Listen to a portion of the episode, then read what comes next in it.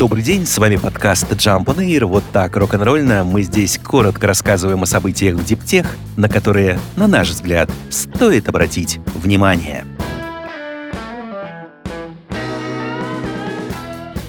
Китай существенно меняет учебные программы для студентов. Порядка 20% специальностей будут заменены в китайских университетах к 2025 году. Власти решили отбраковать направления, непригодные для социально-экономического развития, и вместо них предложить обучение профессиям, ориентированным на новые технологии и отрасли. Как говорится в правительственном плане, в стране должно быть увеличено число специальностей по базовым дисциплинам, особенно в области науки и медицины. Также в документе указано, что страна стремится создать около 10 тысяч специальностей национального уровня и 300 баз для подготовки студентов по базовым дисциплинам. Будет построено несколько школ, которые будут ориентированы на технологии будущего, современную промышленность и высокотехнологичную медицину. Там будут готовить исключительно инженеров. Общий уровень охвата населения высшим образованием в Китае прошлом году достиг 59,6%. Сейчас китайские университеты предлагают степени по 66 тысяч тысячам специальностей. При этом за последние 9 лет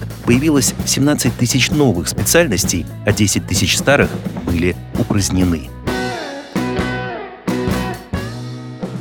Некоторую перефокусировку образования затеяли и в Штатах. 72 миллиона долларов выделяет Министерство энергетики США на поддержку развития кадров для передового производства в секторах экологически чистой энергетики. Деньги направят крупным исследовательским институтам, общественным колледжам и профессиональным школам, а также профсоюзным программам по всей стране. Финансирование проводится в рамках закона об инфраструктуре, принятом в 2021 году. Власти уже определили пять университетов в разных частях Америки, которые станут центрами передового опыта для программы промышленных распределительных центров Минэнерго. Цель этих центров – обеспечить малые и средние промышленные предприятия данными, которые позволят им повысить энергоэффективность, а также сократить общие отходы и повысить производительность. По некоторым оценкам, каждая такая экспертиза позволяет сэкономить в год более 100 тысяч долларов. Сейчас подобные центры уже существуют в 37 университетах в 28 различных штатах США. Между тем, остается еще 50 54 миллиона долларов нераспределенных денег. Их должны направить на строительство новых центров обучения и оценки. Они, как ожидается, будут выполнять ту же роль в строительном секторе, что и вышеупомянутые для производителей.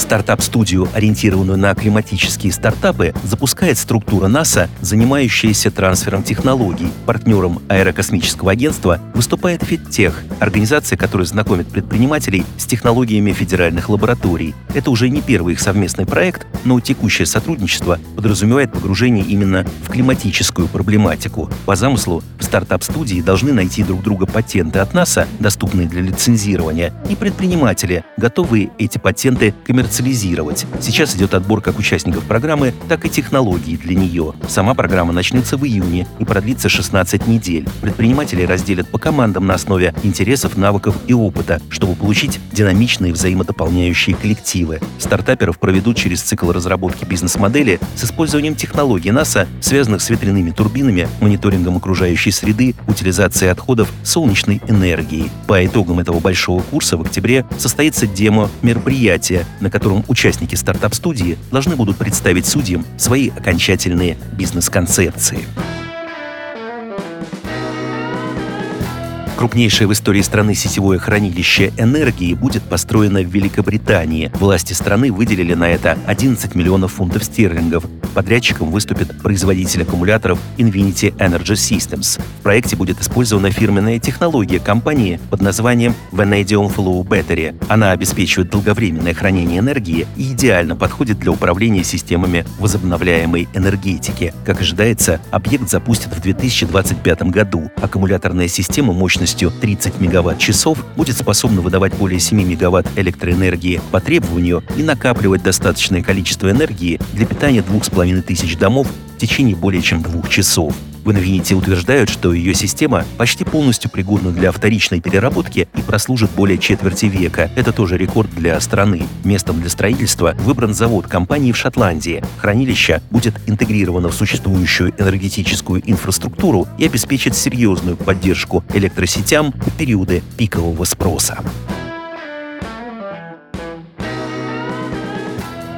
Американский стартап по добыче лития Energy Exploration Technologies или просто Energy X привлек 50 миллионов долларов в рамках раунда финансирования серии «Б». Раунд проводился компанией General Motors. Сколько вложил сам автопроизводитель, не раскрывается, однако между компаниями было подписано стратегическое соглашение о партнерстве. Energy X разрабатывает новый процесс извлечения лития. Процесс основан на технологии получения металла прямо из литий содержащего рассола. Это, как заявляется, более экономная и устойчивая альтернатива традиционным приемам добычи в виде карьеров или прудов-выпаривателей. General Motors должна помочь стартапу вывести его технологии добычи и переработки на коммерческую основу. Кроме того, в рамках соглашения General Motors через контракты Energy X получит доступ к запасам лития, полученным от горнодобывающих компаний Северной и Южной Америки.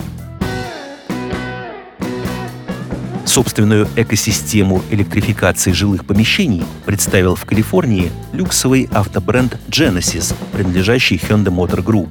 Называется она Genesis Home и чрезвычайно напоминает концепцию Powerwall, которую внедряет Tesla. В базовом наборе Genesis предлагает клиентам приобрести для дома зарядное устройство переменного тока для электромобилей, солнечные панели и систему хранения энергии. Компания называет это единым простым решением, которое обеспечит машину мощной зарядкой, защитит дом от отключения электричества и позволит надежно и устойчиво производить и хранить электроэнергию. Список может быть расширен или изменен в зависимости от пожеланий покупателя. Фирма обещает, что ее система будет работать с любой существующей моделью электромобилей Genesis.